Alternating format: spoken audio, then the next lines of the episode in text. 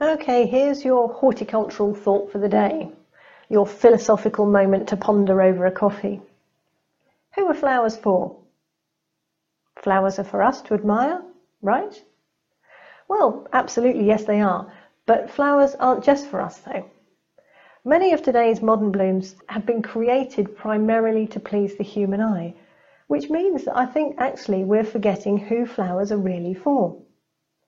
If we go back hundreds of millions of years when flowers begin to evolve, those plants that survived and thrived were those that evolved the best strategy to reproduce effectively.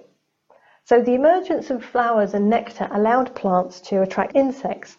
This then improved the efficiency of the pollination process and allowed the plants to proliferate. Flowers evolved over millions of years to attract the best pollinating insects, or they formed a symbiotic relationship with certain types of insect to develop a really efficient reproductive cycle. And it created a win-win situation whereby flowers provided the insect with much needed food, and the insects took the pollen and redistributed it. But now horticulture has thrown an almighty great spanner in the works. For millions of years, this system has worked really well until humans discovered we could breed bigger and better flowers. By using sort of careful selection of plants and cross-pollinating, we were able to, to create more colourful blooms. We could develop flowers with modified and elaborate petals and stamens and produce blooms in all the colours of the rainbow.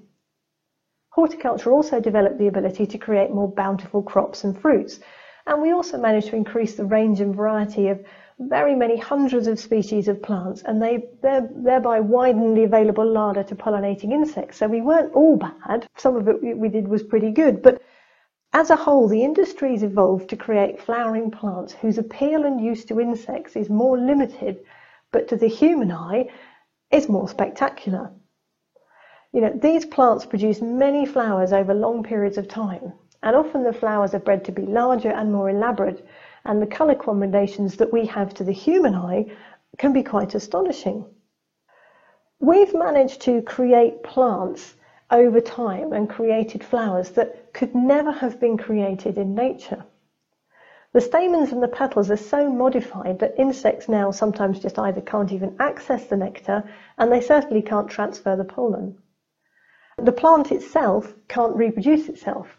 In fact, many of the plants that we've now created are, are sterile and so can't reproduce themselves without human interference. Could you argue that if a flower produced is incapable of performing the function for which it was originally evolved, is it actually a flower anymore? Now, you may argue that doesn't really matter. You know, these plants can't cross-pollinate with other plants, so what's the harm in planting them in the garden? But what if you flip that process round and say, what is the good of planting them in the garden? The problem will arise if you in your garden have too many highly developed flowers in the domestic garden. You know, bees and butterflies expend so much energy trying to find food. Imagine, imagine the poor things if they're flying around your garden and there's all these blooms and flowers everywhere and every single one they land on, there's no food. That ultimately will reduce their ability to store food and it reduces their ability to survive the winter. I think as gardeners, you know, we just need to be a little more environmentally aware and a bit more flower savvy. Especially now because domestic gardens are becoming far more important to native wildlife than ever before.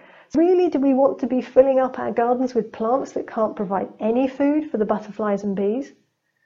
We just thought before we buy any plants, we could really make a massive difference. So when you go to the garden centre to buy your plants, have a look at the displays. Do you see insects flying around? Are any bees or butterflies or anything or little tiny insects concentrating on the flowers of certain plants? And if they're not, then I would question whether you should be buying them. Bees see in ultraviolet light, um, which is not obviously we see in natural light, if you actually looked at the light that is emitted from a plant under UV, it will be completely, completely different to what we see. And Some of these modern hybrids, well, I doubt very much that modern day plant growers will actually think in terms of developing the flowers of the plants to actually put them in UV and see what they look like to see whether the plants that they're creating have can actually be seen by bees. I mean, it might be these flowers might be brightly coloured to us, but might be invisible to a bee. So check your plant label before you buy your plant and to see whether the plant is good for the bees and the butterflies. You know, we all love to fill our houses with beautiful things, but you wouldn't buy a kettle that didn't boil water because the kettle looked fabulous, would you? So I'm just asking that we do the same with plants. Don't put plants in your garden that just look good. Put plants in your garden that look good, that also do good. Incidentally, if you want to see any of those fantastic ultraviolet images of plants, there's a photographer called Craig Burrows, um, and his website is cpburrows, B-U-R-R-O-W-S dot com.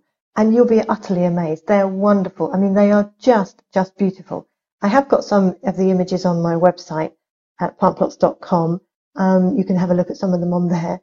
Um, but his, I mean, his pictures just are beautiful. They are stunning. Anyway, thanks for listening.